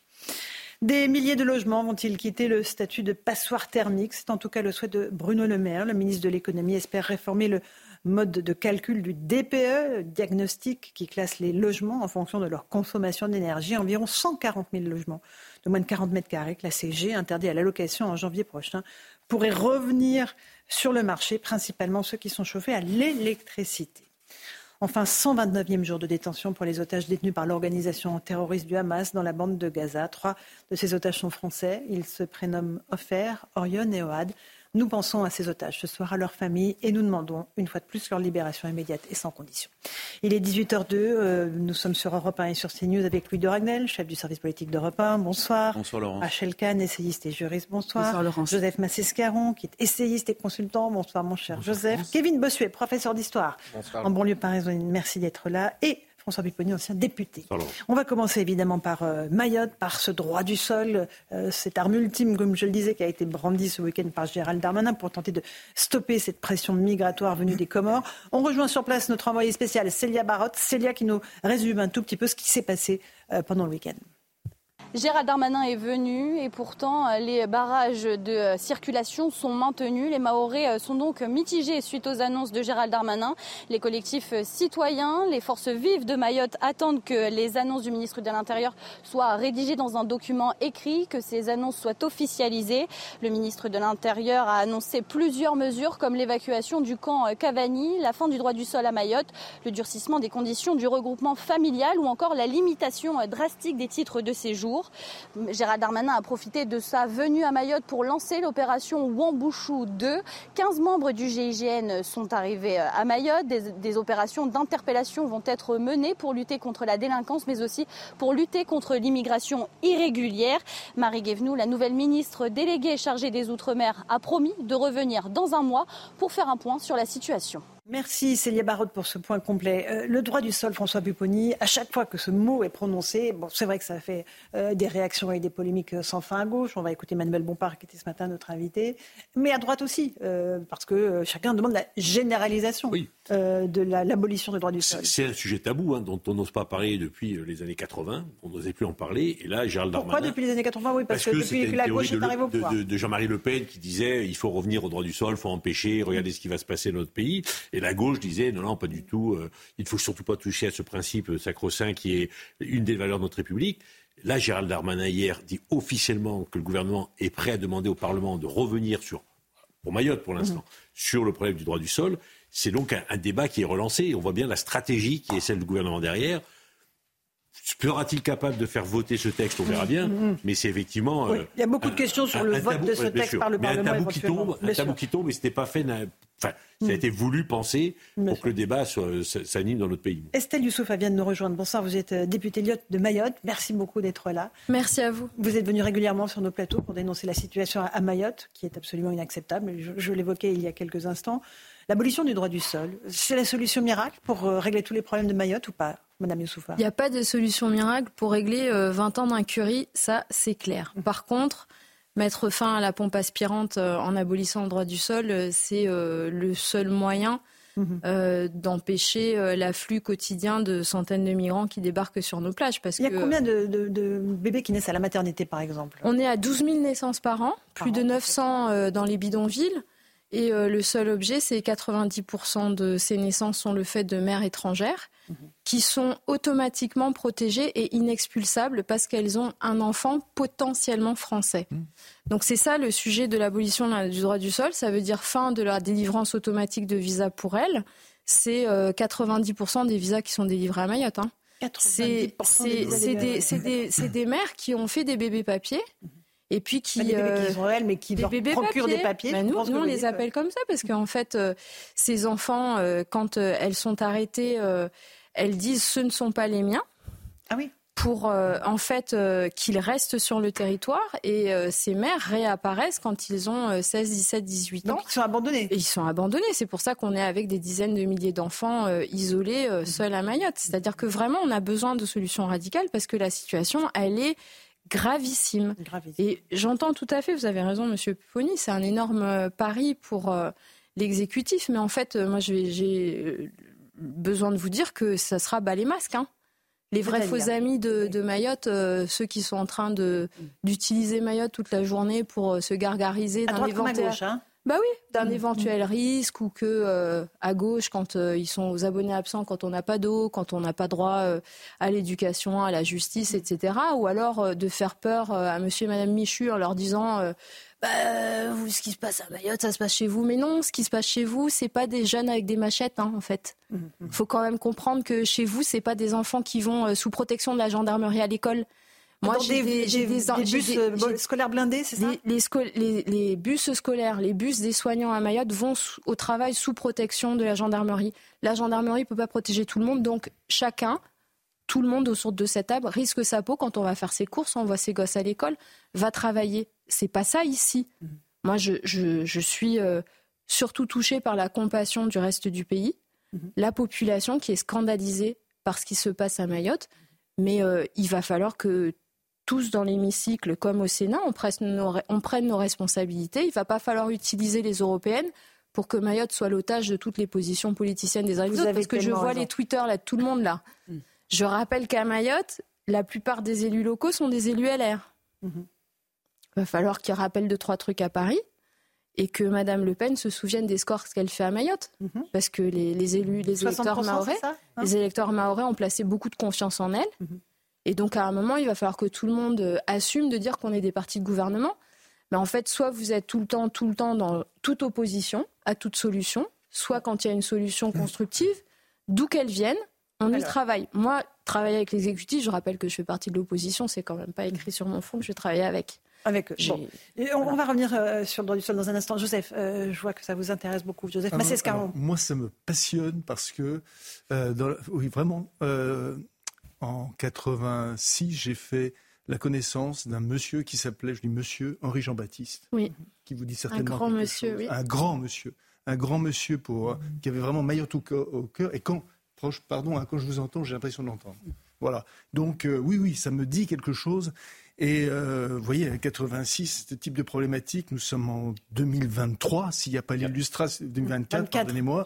Euh, 2024, oui, mais parfois avec eux, on ne sait plus. Non, 2024, et franchement, on se, on se dit, mais c'est c'est juste pas possible. C'est-à-dire vraiment, euh, rien n'a été fait. Quand deux, petits points. Premier point, quand je lis dans le journal Le Monde, je vais vous donner la phrase exacte. Hein, L'exécutif choisit de relancer le droit du sol. Ben non, c'est pas l'exécutif qui choisit. Le droit du sol ou le droit du sang Non, la question du droit ah du sol. La question. La question. Donc, mais oui, mais il est écrit l'exécutif choisit de relancer le droit du sol. Mais, mais ce n'est pas l'exécutif qui choisit, c'est le réel. C'est ce que Madame vient d'exprimer. Mm, mm, mm. Et, partout, vous allez évidemment, bien sûr, entendre ça. Premier point. Mm-hmm. Deuxièmement, on va nous seriner partout, parce que comme les gens sont un peu paresseux, on va nous seriner partout que euh, si on enlève le droit du sol, ce sera un coup porté aux valeurs de la République, etc., Alors, juste petite chose, pour les gens qui nous écoutent, le droit du sol a été, euh, c'est un édit de Louis X le Hutin, le 3 juillet 1315. Voilà c'est le droit du sol, c'est la monarchie qui l'a institué en France. Donc franchement, pour trouver valeur républicaine, il faut trouver autre chose. Et le Code civil en 1851 pour fournir les rangs d'armée, comme je le disais. Kevin Bossuet, professeur d'histoire géo. En voulant... Ah bah, il a aimé cette... Euh, histoire, histoire, pas géo, pardon. En voulant apporter la misère du monde, on a en fait importé à Mayotte la culture de la machette et la destruction de nos services publics. Quand j'entends la gauche sans frontiériste nous dire que la remise en cause du droit du sol, c'est horrible. Mais regardez ce qui se passe à Mayotte. En ne voulant pas mettre en place des frontières, on recréer des petites frontières. Les gens les gens chez eux recréent des frontières à travers euh, notamment des barbelés, à travers des barreaux, fenêtres. il y a des établissements scolaires en effet qui ont rehaussé leurs murs, qui se protègent comme ils peuvent, et surtout la mmh. destruction des services publics parce qu'il y a une surpopulation scolaire à Mayotte qui a des conséquences notamment sur le service public de l'éducation, avec parfois des rotations euh, dans les écoles où une partie des élèves va à l'école le matin, une autre partie euh, l'après-midi, et un enseignement qui est compliqué. Trois chiffres quand même qui m'ont marqué. Quand vous prenez le niveau des élèves en fin de troisième, 70% n'ont pas, le, n'ont pas les capacités requises euh, en fin de sixième et euh, c'est plus de 90% euh, au niveau des mathématiques. Mmh. Donc c'est quand même incroyable. Et 10% euh, des élèves qui sont bacheliers à Mayotte ne peuvent pas suivre des études supérieures mmh. parce qu'ils n'en ont pas de niveau. Donc vous voyez bien qu'une immigration non contrôlée aboutit à la destruction de notre service public. Parce que ce que vous dites pas, ce que vous dites pas, c'est que 80% des élèves sont étrangers dans nos classes en fait. c'est des élèves qui ont jamais mis les pieds dans une école. Mmh qui découvre ce qu'est un livre, euh, comment on se comporte en classe. Et en fait, moi, j'entends tout à fait. Et, euh, à Mayotte, on n'a pas de leçons à recevoir en humanité ou grand principe. Mmh. Hein. La moitié de la population est étrangère. L'accueil, on sait faire. Ce qu'on dit, c'est qu'on n'y arrive plus. Mmh. Parce que vous ne pouvez pas faire de politique publique quand vous ne savez pas vous compter. Quand vous ne contribuez pas au service public, parce qu'en fait, vous n'êtes pas imposé, vous ne contribuez pas. C'est un pacte républicain, c'est qu'on met tous au pot ben en fait, le système, il implose. Mhm. Donc euh, effectivement, nous, ce qui nous désespère, c'est euh, d'en arriver à ce point de saturation et d'entendre que dans l'Hexagone, ça va être euh, une, un, débat qui n'a rien à voir avec la réalité. Moi, je le dis, je le dis, et vraiment avec gravité. La situation à Mayotte est tellement grave que soit ça passe, soit ça casse. Soit ça passe ici, soit ça casse à Mayotte. Et c'est pas une figure de style. Là, on est dans un, un climat insurrectionnel. Le ministre de l'Intérieur propose six mois pour travailler sur le projet de loi Mayotte, la réforme constitutionnelle, en prenant un risque énorme.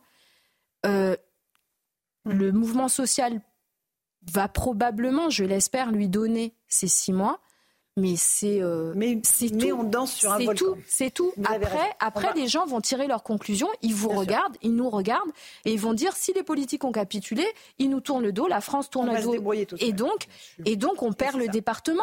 Mais on, on s'amputera du territoire national. Et, je vous passe la parole. On entendra notamment Manuel Bompard dire, euh, demander à ce que tous ces mineurs euh, étrangers dont vous parlez, enfin qui sont sur le sol de Mayotte, soient ex, exfiltrés sur la métropole. Et puis on verra un sondage. Est-ce que les Français sont d'accord avec l'abolition du droit du sol et à Mayotte et sur l'ensemble du territoire? Réponse dans un instant dans Punchline, c'est News Europe 18h18, on se retrouve en direct dans Punchline sur CNews et sur Europe 1. On évoque la situation à Mayotte avec euh, les résultats de ce sondage CSA pour CNews Europe 1 et le JDD. 73% des Français approuvent la suppression du droit du sol pour le département de Mayotte. Ça, c'est la question évidemment euh, qui a été soulevée par Gérald Darmanin lors de son voyage ce week-end à Mayotte. Et l'autre chiffre du jour, c'est ce 65% des Français qui sont favorables cette fois à la suppression du droit du sol sur l'ensemble du territoire français. C'est pour ça, évidemment, que euh, l'opposition de gauche, Louis de Ragnel, a tout de suite dit attention, si vous ouvrez la boîte de Pandore pour Mayotte, concernant le droit du sol, euh, il pourrait y avoir d'autres exemples derrière. Et d'ailleurs, on voit que 65% des Français veulent la suppression non, mais de fait, ils, en France. Ils ont compris ce qui va se passer. Moi, je pense que c'est inéluctable d'ici une 30 30 à 40 ans, mmh. euh, en tout cas en métropole, il y aura une remise en question euh, du droit du sol parce que pour les alors c'est pas du tout les mêmes réalités à Mayotte et en métropole, mais la pression migratoire est telle en métropole et telle à Mayotte qu'il n'y a d'autre solution que de faire ça. En fait, à partir, le, droit du sol a été mis en place et a été sanctuarisé, a été défendu à partir du moment où c'était un refuge euh, qui était garanti par la France pour un certain nombre de, personnes euh, dont on avait besoin. Et aujourd'hui, c'est tout le contraire. C'est-à-dire que ce sont des gens qui euh, viennent alors qu'on n'a pas les capacités pour les accueillir. tout est submergé à Mayotte, tout est dépassé. Et, tout est dévoyé. Enfin, ce que vous nous disiez. Et, absolument. Et, tout est dévoyé. Donc Mayotte, 12 000 naissances par an à la maternité. Voilà, première maternité d'Europe. Et 90% de parturientes étrangères. Donc en fait, c'est une machine. C'est un concentré en fait de. Oui, c'est un, un, petit concentré de tous les mots français. de Mayotte. Madame Parce que ça rime. Oui. non, simplement quand même un mot sur le sur, la, sur la suite pardon du. Oui, mais j'aimerais juste sur le droit du sol. C'est la solution miracle. Euh... Non, c'est pas la solution miracle, mais je pense que ce que vous, ce que vous souhaitiez dire, c'était qu'en fait, effectivement, Mayotte et la position de, de, de, notre pays, c'est euh, nos incohérences administratives, les, les méga trous dans la grosse grosse raquette, c'est euh, nos grandes lâchetés, nos petits principes, euh, nos hypocrisies, et c'est un concentré sur 375 km carrés. Sauf que nous, on a une population qui est extrêmement pacifique, qui est accueillante, qui est confiante dans les autorités. on a choisi la France, on est français depuis 1841, on a voté pour le rester, on est le territoire le plus consulté sur la question. Et en fait, effectivement, euh, d'être pris dans un, un tsunami migratoire qui n'est pas une fiction, qui est une réalité. La moitié de la population, c'est comme s'il y avait 33 millions d'étrangers euh, dans l'Hexagone. Hein. C'est ça les proportions à Mayotte, qui sont en fait dans une démarche euh, abjecte d'utiliser la natalité et la démographie et nos propres lois contre notre pays parce que c'est ce qui se passe. On a quand même un voisin qui revendique Mayotte, les eh Comores. et les Comores, c'est un partenaire qui incite à l'immigration à Mayotte pour, asseoir, pour asseoir sa revendication sur Mayotte, qui maintenant, les Comores sont en train d'organiser la deuxième filière africaine. Mmh. Maintenant, on a des demandeurs d'asile qui arrivent des Grands Lacs, de Somalie, du Yémen, de Syrie, du Mozambique. C'est la, saturation de la population, elle est totalement légitime. En fait, on ne peut pas nous dire, nous qui euh, payons des impôts comme tout le monde, avons le droit de vote, mais on n'a pas accès à la santé, pas accès à la justice, pas accès à l'éducation, de nous dire, mais oui, mais les grands principes, en fait, ça fait euh, bah, quelques décennies qu'on est totalement dans l'exceptionnel à Mayotte, le dérogatoire, mmh, mmh. et que là, on va nous expliquer, ah mais non, mais vous comprenez, pour pas nous heurter nous, pour pas nous heurter nous potentiellement dans l'Hexagone, sur potentiellement, non, non, non. Là, moi, je suis dans le réel, et je pense que effectivement, il y a cette discussion sur euh, le, permis de séjour territorialisé qui serait aboli et euh, les uns l'agitent et les uns les autres l'agitent en disant euh, ce serait un appel d'air pour la Réunion. C'est-à-dire que concrètement, ça permettrait à ces gens qui auraient ce comment vous dites permis le permis le visa territorialisé en fait en fait la stratégie du gouvernement c'est de dire on abolit le droit du, on abolit le droit du sol et on met fin au visa territorialisé qui fixe à Mayotte les migrants et en fait, euh, évidemment, une fois que vous avez aboli le droit du sol, vous passez de milliers de visas qui sont délivrés chaque mois à quelques dizaines. Ça, c'est le pari du, gouvernement. Et, si euh, l'abolition du droit du sol euh, n'était pas votée par le Congrès ben, je pense qu'automatiquement, il y aurait, non, automatiquement, il n'y aurait pas de suppression du visa du, du, du, visa territorialisé parce que sinon il y aurait un appel d'air formidable.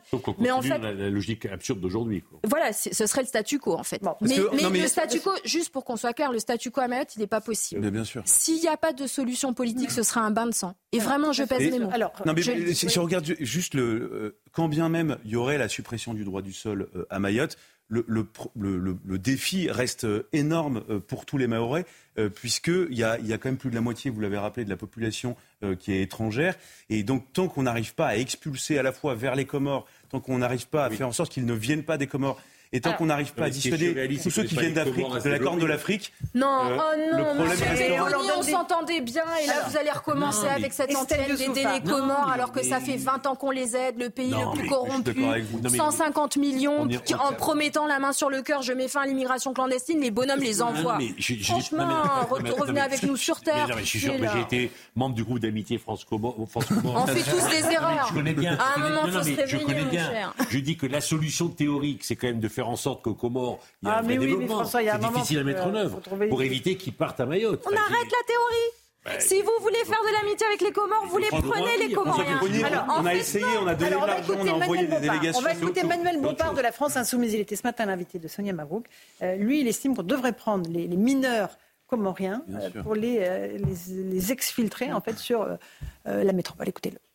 Moi, j'écoute les revendications qui sont portées par le collectif citoyen de Mayotte. Premièrement, on met fin au visa territorialisé, parce qu'on ne laisse pas les Maoris tout seuls face euh, à, ces problèmes euh, d'immigration. Deuxièmement, on accueille une partie euh, notamment des mineurs qui traînent aujourd'hui dans la rue à Mayotte. On les accueille pour une partie dans l'Hexagone, je l'assume, pour pas laisser les Maoris tout seuls.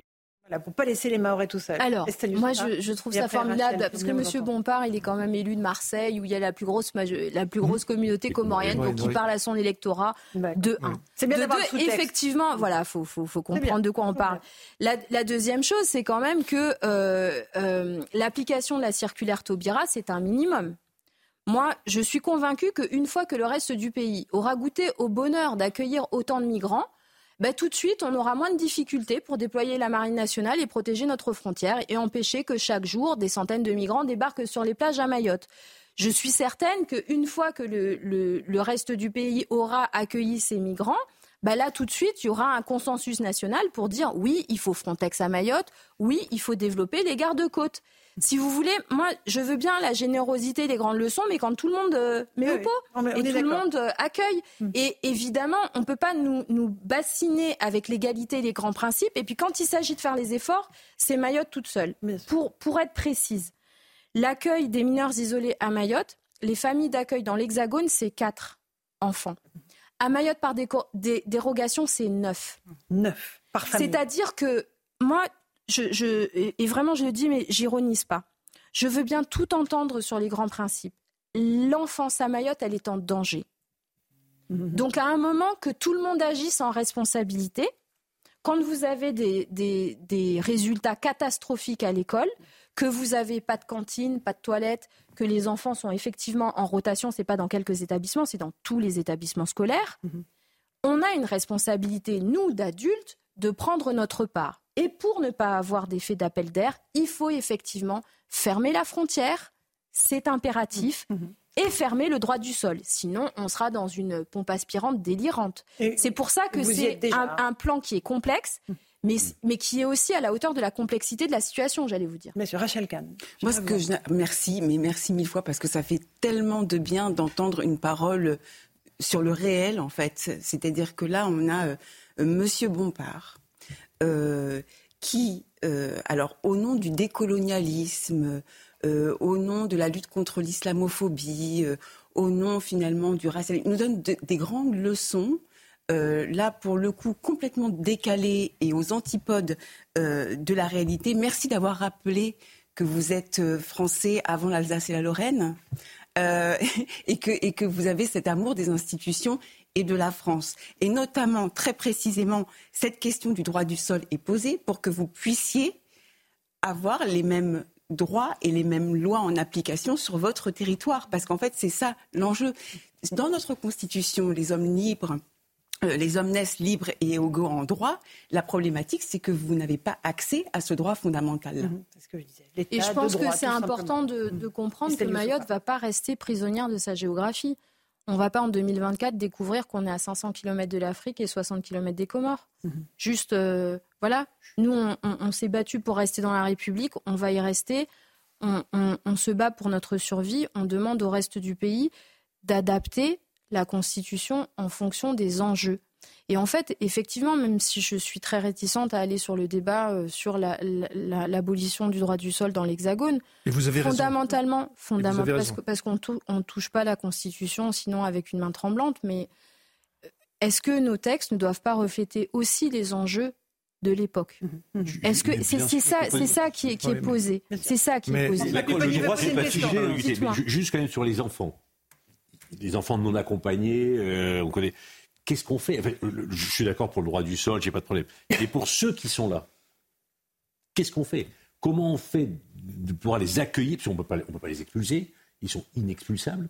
Comment on fait pour les accueillir dignement en France en fait, en fait, je pense que et hein. ça, c'est un, gros sujet, c'est ce qu'on appelle les nini, euh, ni, euh, expulsables, ni régularisables.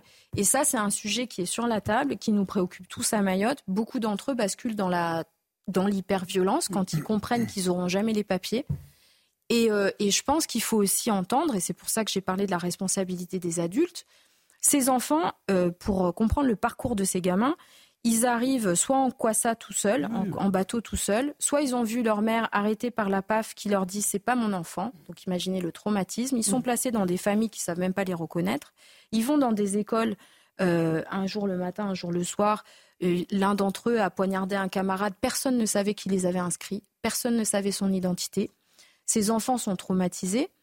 Ils sont euh, éduqués par le chevalier blanc de service, euh, l'enseignant qui vient euh, se faire de l'humanitaire à coup de prime à Mayotte plutôt que d'aller le faire en Afrique, qui le bassine de grandes idées en lui disant T'auras tes papiers, t'auras tes papiers, t'auras tes papiers. Il va à la préf, à préfecture, et puis là on lui dit Mais non, en fait, vous remplissez pas les conditions. Bah là, il y a les gangs. Mhm. Et en fait, ils deviennent mais des bêtes sauvages. Avec des machettes. Hein, et c'est extrêmement dangereux, très très jeune. Hein, c'est une violence à partir de 10 ans, 12 ans, euh, qui découpe des gens en morceaux. Je, voilà, je pèse mes mots. Et cela, en fait, il nous pose euh, il nous pose à nous tous un cas de conscience. Je ne vous parle pas de, de l'esclavage humain, des abus sexuels, de la vulnérabilité, parce que ce sont des enfants qui sont isolés, qui sont sur un territoire où les adultes, nous, sommes minoritaires. Nous, adultes à Mayotte, sommes minoritaires. Il y a plus de, de mineurs que d'adultes. Donc en fait, effectivement, il n'y a pas d'autre impératif que le reste du pays prenne des eh solutions. Mais des solutions, j'allais dire, euh, mhm. du point A au point B et pas au-delà, parce que sinon, on aura mais toute la jeunesse de la sous-région qui va débarquer en exigeant. On ne peut pas ouvrir plus de droits. Bien sûr. Un dernier mot, Louis Dragnel. Le droit du sol, abolir le droit du sol pour Mayotte. Est-ce que d'autres territoires euh, pourraient, demander la même chose? C'est le risque politique? Non, enfin, je pense pas que d'autres territoires, d'autres départements mhm. français demanderaient le, le, même dispositif. En revanche, que le, le sujet s'importe, le débat s'importe, et d'ailleurs c'est déjà le cas euh, en métropole. Oui, euh, ça clairement. Enfin, le débat, d'ailleurs, on en a parlé euh, autour de cette table, mhm. et, et, et, je vois, je vois bien on comprend très bien pourquoi euh, il y, a un besoin de réponse euh, immédiat à Mayotte et donc c'est, moi je trouve que c'est très bien que le, gouvernement ait fait cette proposition. Euh, maintenant, la Guyane ne pourrait pas être concernée. La Guyane pourrait. alors, les problèmes sont différents. Comment C'est pour ça que je posais la question. Oui, mais c'est la submersion. Il y, a moins de submersion. C'est-à-dire que Mayotte, la, grande difficulté, je vous l'apprends pas, mais c'est que vous êtes sur une île qui globalement est petite.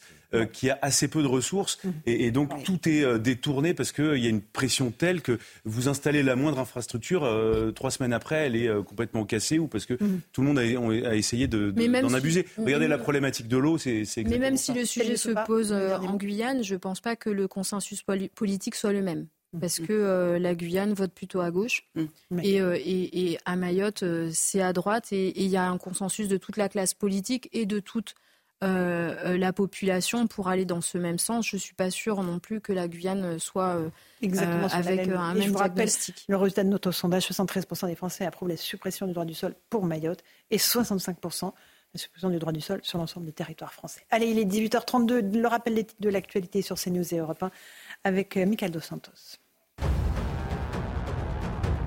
Le quatrième randonneur fauché ce lundi par une voiture dans la commune de Stenbeck est décédé.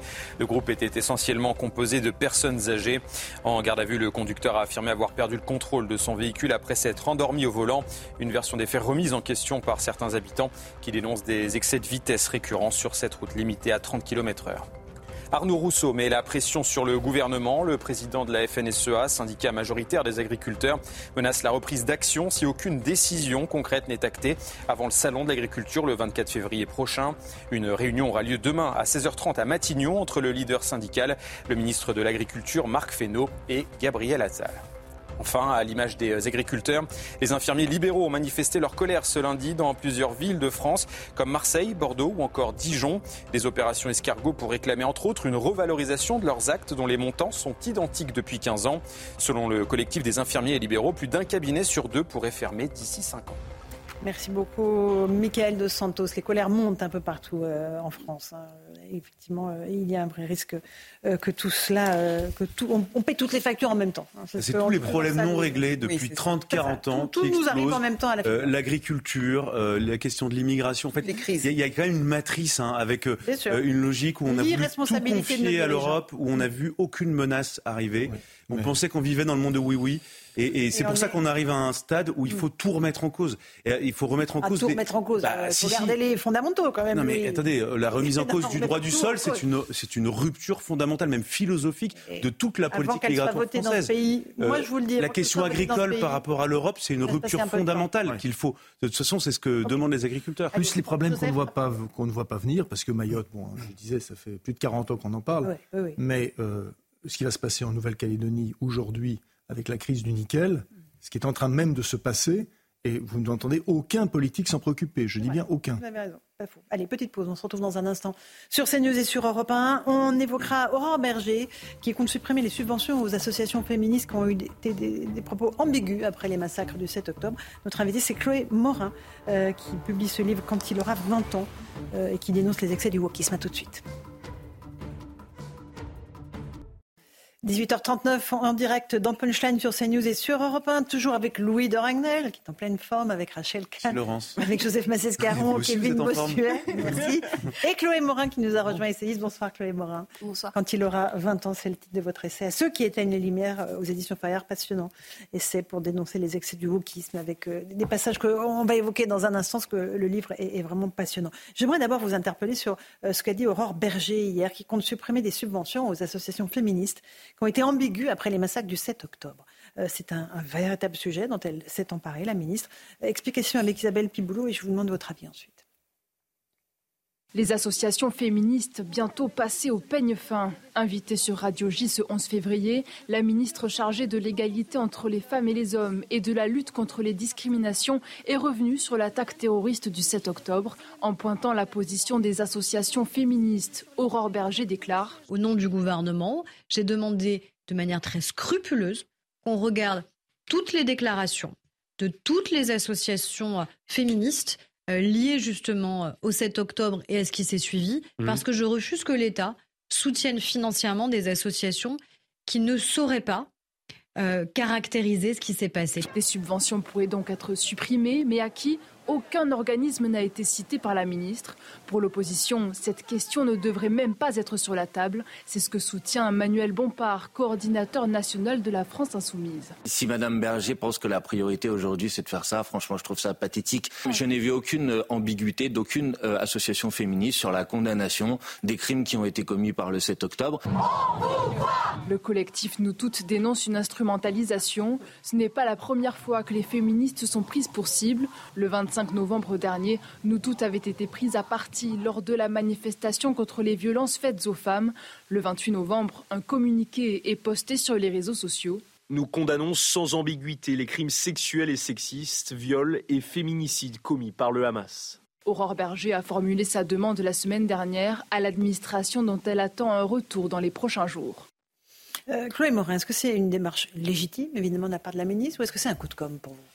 Moi, je pense que c'est plus un coup de conne. Pour le coup, euh, je suis la première à dire que les associations féministes n'ont pas été. euh, euh, comment dire Qu'il y a une forme de deux poids, deux mesures dans la manière dont elles dénoncent certains.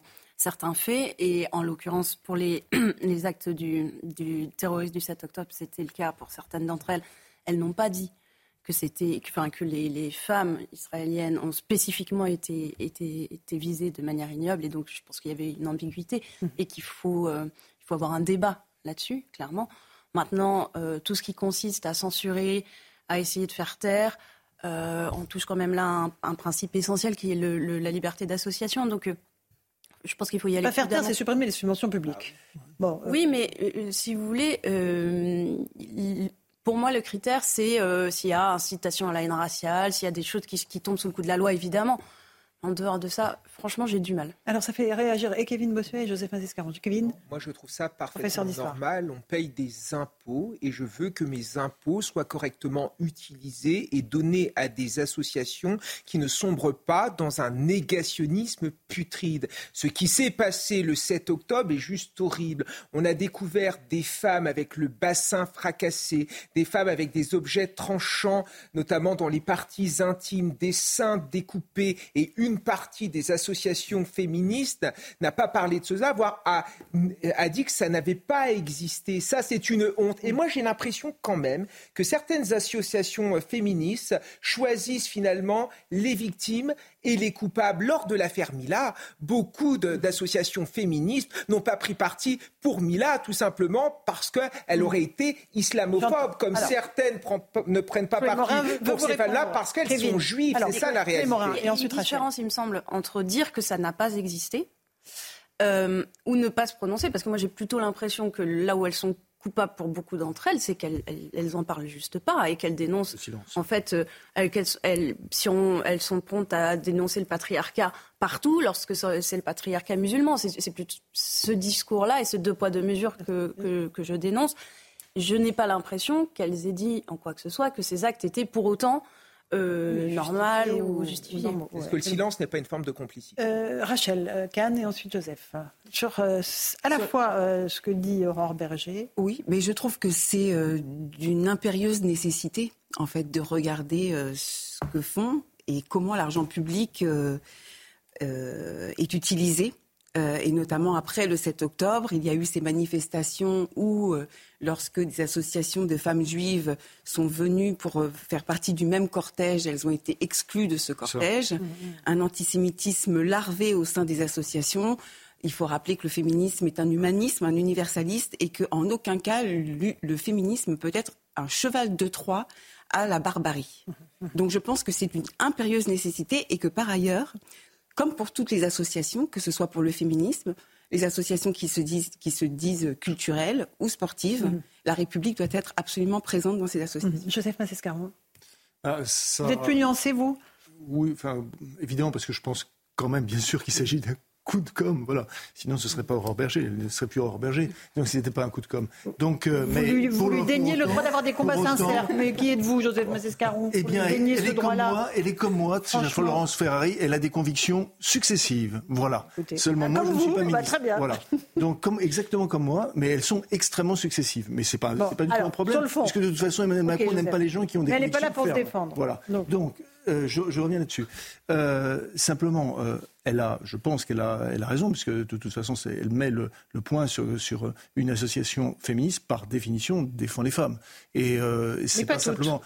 Non, mais oui, mais son but, c'est de défendre les femmes. Maintenant, la, problème, enfin, le problème que, que, ça pose, c'est évidemment cette, cette question au sein de la gauche. C'est-à-dire, est-ce que la gauche est à même de comprendre ce, la, la, sortie euh, et la recommandation, ou la recommandation, peu importe, d'Aurore Berger. Parce qu'on voit bien qu'en France, il y, a, il y a une difficulté pour la gauche. C'est-à-dire, on voit bien que la gauche, majoritairement, enfin l'immense majorité, est plutôt sur une ligne euh, que vient d'attaquer Aurore, Berger. Ce qui n'est pas le cas du tout partout mmh. en, Europe. Je dis parce qu'en Allemagne, il est en train de se passer, vous le savez mieux que moi, un, phénomène intéressant, c'est-à-dire la naissance d'une gauche qui est à la fois euh, républicaine, alors certains vont la trouver euh, populiste, etc., mais républicaine, et qui est exactement sur, un, sur une ligne qui n'est pas du tout celle de la gauche en France. La gauche est au cœur de votre ouvrage, euh, Chloé Morin. Oui, oui d'ailleurs, c'est un livre qui, est plutôt, qui s'adresse plutôt à la gauche, parce qu'en réalité,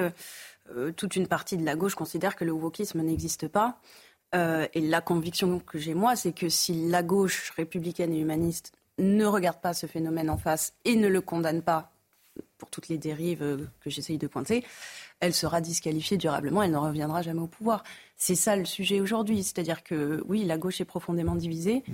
Euh, quand vous prononcez qui apparaît, elle est anti-wokiste exactement sur votre ligne. Oui, mais c'est le simple fait de prononcer le mot woke, en fait, fait que vous êtes excommunié de la gauche. Donc mmh. le débat est très difficile. Euh, le problème, c'est que euh, si euh, défendre la liberté d'expression, ça n'est plus être de gauche, si dire que la censure c'est un problème, ça n'est plus être de gauche. Si dire que la laïcité c'est quelque chose d'important, ça n'est plus être de gauche. C'est clair qu'il y a, mhm. en fait, il va plus y avoir grand monde à gauche. Mais qui à gauche défend ce que vous dites aujourd'hui? Vous avez plus grand monde, mais il y en a, il y en a quelques-uns. Quelqu'un comme Bernard Cazeneuve, il est quand même sur ses positions. Oui, oui, Manuel euh, Valls. Ah, on, a, on, a, quand même le sentiment que cette gauche-là oui, a, complètement disparu et on a du mal à imaginer comment est-ce qu'elle peut à nouveau incarner quelque chose. Parce qu'il y, y, a un processus d'intimidation qui fait que lorsque vous vous, vous exprimez là-dessus, je suis bien placé pour le savoir, vous faites insulter de tous côtés en disant que vous êtes devenu de droite, voire d'extrême droite. Voilà. Le mot valise. C'est exactement. Après, ce qui me rend assez sereine, c'est que je me souviens en 2015, quand Manuel Valls disait euh, dénoncer l'islamo-gauchisme, à gauche, il se prenait des, tombeaux d'injures.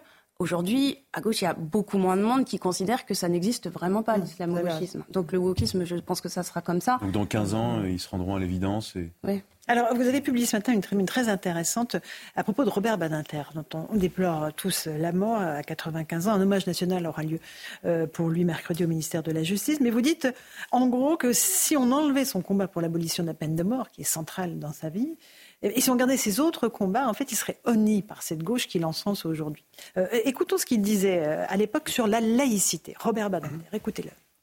La laïcité, elle est au cœur de la société française. On n'a pas besoin d'adjectifs, on a besoin de dire ouverte, moderne, comme si la laïcité pouvait être démodée ou fermée. Non, la laïcité est républicaine, elle est liée à l'histoire de la République et elle est une garantie à la fois de la liberté de conscience je dirais de la dignité de chacun. Chloé Morin, c'est vraiment ce que vous dites dans cette tribune. Oui, oui, si vous voulez, il y a une forme d'unanimité, en tout cas, surtout à gauche, pour saluer les combats de Robert Badinter et considérer qu'il est. Mais j'ai un peu l'impression euh, qu'avec lui, on enterre une, une certaine gauche, parce que parce qu'il y a pas mal de gens aujourd'hui qui le saluent et qui n'en partagent pas le quart du tiers des combats. Et qu'il considère, lui, par exemple, que la présomption d'innocence, c'est important. Et là, on, a des débats euh, sur tout ce qui se passe dans le monde du cinéma. On voit bien qu'une grande partie de la gauche passe par perdre ses profits la question de la présomption d'innocence, qui est pourtant importante. Une grande partie de la gauche considère qu'on peut censurer des œuvres. Ça peut nous faire plaisir, mais je ne vois pas, moi, en quoi ça fait avancer la cause des femmes au quotidien. Et vous dites même qu'ils auraient excommunié et Robert comme Elisabeth Badinter. Oui, c'est intéressant le parallèle parce que Comme lui épouse. est auréolé de cette abolition de la peine de mort. Donc il a échappé à ce procès, mais, mais, mais, mais Elisabeth Badinter, ça fait longtemps. Enfin, moi j'ai l'impression d'avoir toujours entendu qu'elle n'est plus de gauche, qu'elle est réac, etc. C'est exactement cette, euh, cette dérive-là. Euh, qui conduit, à mon sens, au fait que la gauche aujourd'hui est minoritaire largement dans le pays. Je peux vous poser une question un peu taquine. Euh, parce que, en, en fait, euh, cette gauche-là, cette gauche anti-woke, républicaine, elle a à un moment donné, enfin, il y a eu un frémissement, euh, euh, je pense évidemment, bien sûr, aux chercheurs euh, trop tôt disparus, qui était Laurent Bouvet, une per- personne extraordinaire. Euh, et en fait, tout ce mouvement autour, printemps républicain, on a l'impression qu'ils ont cru à un moment donné que Emmanuel Macron pouvait incarner. hein, on est d'accord. Et finalement, on, on a aperçu qu'ils se sont peut-être dissous dans le macronisme. Sans doute, en- sans, sans doute en partie. C'est pour ça que euh, vous disiez qui, qui l'incarne aujourd'hui. Je pense que quelque part, quand on regarde en tout cas les électeurs, il y en a encore qui, qui- qui se reconnaissent dans Emmanuel Macron et qui pourtant appartiennent à cette gauche-là. La question donc ce sera celle de l'incarnation au-delà d'Emmanuel Macron. Je ne sais pas euh, s'il y en aura une et je ne sais pas euh, laquelle elle sera, mais euh, est-ce qu'elle est, est-ce que cette gauche est fortement satisfaite de ce qu'Emmanuel Macron a fait? Je n'en suis pas sûre. Mais si vous voulez, quand vous regardez euh, du côté de LFI, c'est tellement pire qu'à choisir. Chloé Morin, dans votre livre, euh, vous, faites des petits moments, de, des petits passages de science-fiction, si je peux résumer ça ainsi. Vous vous projetez euh, peut-être dans vos 20 ans avec cette petite scène. Répétez après moi, nos ancêtres, les Afro-Eurasiens. Les 20 élèves, filles, garçons et neutres de la classe de première non genrée du lycée Emmanuel Macron du Grand Paris Périphérique Ouest reprennent en chœur nos ancêtres, les Afro-Eurasiens. Et puis il y a quelqu'un qui, quelques pages plus tard, lui dit Mais moi, mon, mon arrière-grand-père ou mon grand-père me disait nos ancêtres, les Gaulois. Euh, vous pensez qu'on va en arriver là, euh, dans notre pays, ou c'est juste pour euh, voilà, agiter Ouais, les consciences? La, la- la dystopie sert à. D'abord, c'est pas interdit de, de sourire et de s'amuser. Bien sûr. Des pires travers de, nos sociétés. Et puis ensuite, c'est. Le détour par la fiction permet, je trouve, toujours de, réfléchir, parfois de mieux réfléchir que lorsqu'on euh, lit des, essais euh, très très longs euh, sur des problématiques compliquées. Et, moi, personnellement, c'est souvent en regardant des séries, en lisant des romans que, que j'avance et que j'avance dans ma réflexion. Et donc, c'est pour ça que j'ai ponctué ce livre de, de dystopie euh, en espérant que ça soit euh, amusant et divertissant pour mes lecteurs. avec des élèves qui se plaignent parce qu'ils ont des implants neuronaux euh, fabriqués par Neuralink. Rachel Kahn, c'est vraiment un peu tout ce que vous dénoncez vous aussi à, longueur d'émission, à longueur. Oui, puis j'aime beaucoup. Oui, puis j'aime beaucoup le, le travail de, de Chloé Morin. Je, je regrette qu'elle n'ait pas eu le prix du livre politique lorsqu'elle a sorti euh, son ouvrage sur les élus. On, on a les élus qu'on mérite. Euh, J'avais adoré euh, cet essai. Et effectivement, ce pas de côté, après. est-ce que, est que justement par rapport à, à cet essai, vous avez évolué ou vous considérez que par rapport à 2022 et la, la géographie politique qu'on a aujourd'hui, euh, on est puni en fait de nos élus encore, ou bien on a toujours les élus qu'on qu'on mérite? C'est de pire en pire. D'ailleurs, on a les pat- On est tous d'accord. On a les patrimoines des élus qui sortent euh, là ou demain. Oui, les patrimoines. Ben voilà, on va passer encore 24 heures à commenter le patrimoine des différents ministres en se disant au secours, il y a, il y a la moitié de millionnaires. Je, je trouve qu'on a, on a, on a une quali- euh, qualité euh, particulière qui, est- qui est qu'on fait de la mousse avec des choses secondaires et qu'on ne traite pas l'essentiel. Et, euh, Et l'essentiel, c'est?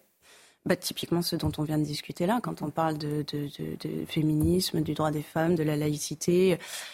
Et voilà, ça mérite beaucoup plus de débats que de savoir quel est le patrimoine des ministres ou, euh, ou des trucs sur leur vie personnelle. Nuit Dragnel, un tout petit mot là-dessus, si vous pouvez faire court. Je vais faire très- non, non, mais, mais, non, mais ce que j'apprécie chez vous, c'est que vous avez toujours été extrêmement cash. Euh, Vous avez un parcours euh, ancré à gauche. Vous, aviez travaillé pour euh, Jean-Marc Ayrault, je crois, Jean-Marc à Ayrault et Matignon. Emmanuel Valls. Et, vous jouez ce rôle un peu d'agitateur de la gauche que, que je trouve intéressant parce que ça montre aussi qu'il y a encore, enfin vous, vous êtes authentiquement de gauche avec cette gauche de Jaurès qui n'existe quasiment plus et je trouve que c'est assez agréable parce que vous, vous êtes plutôt, enfin vous êtes jeune et, euh, et donc ça montre qu'il y a peut-être encore un Mais peu vous de n'êtes pas souffle vieux, Louis, pour cette gauche-là. Mais non, non, non, mais, non, mais sincèrement, ce- on, Oui, oui, on peut avoir l'impression que ce discours-là. vous rêvez du retour de la mais- bipolarisation, Non, non, c'est pas de la ça. droite, c'est- que je trouve intéressant d'avoir quand même des personnes qui, qui, qui, Oui, qui qui pensent- réexpliquent les fondamentaux de la gauche et la gauche de Ah, Jaurès. Raison. le- Enfin, je dis Jaurès. la bipolarisation, c'est la simplifie. démocratie. Bipolarisation. Comment La bipolarisation, Bah, c'est la démocratie. Qu'est-ce qu'on vit alors nous C'est la démocratie. On vit quoi Ah, mais la démo... On vit pas la dictature non plus. Non, bah, évidemment que non. Mais la démocratie, c'est l'alternance. Il ne peut pas y avoir de démocratie sans qu'il y ait d'alternance. Vous allez voir, ça va après Emmanuel Macron, ça pourrait Voilà. revenir. Je... Bon, Oui, Ah, pense. Ne pensez pas que c'est Ne terminé. faisons pas de dystopie. Merci beaucoup, Chloé Marin. Quand il aura 20 ans, à ceux qui éteignent les lumières, aux éditions Fayard. Voilà, un livre qu'on vous recommande sur CNews et sur Europe 1. Merci à vous, chers amis auditeurs et téléspectateurs. Dans un instant, vous allez retrouver Hélène Zelani pour Europe 1 Soir. Et euh, ensuite, Christine Kelly, bien sûr, pour passer à l'info sur CNews. Bonne soirée à vous sur nos deux antennes. À demain.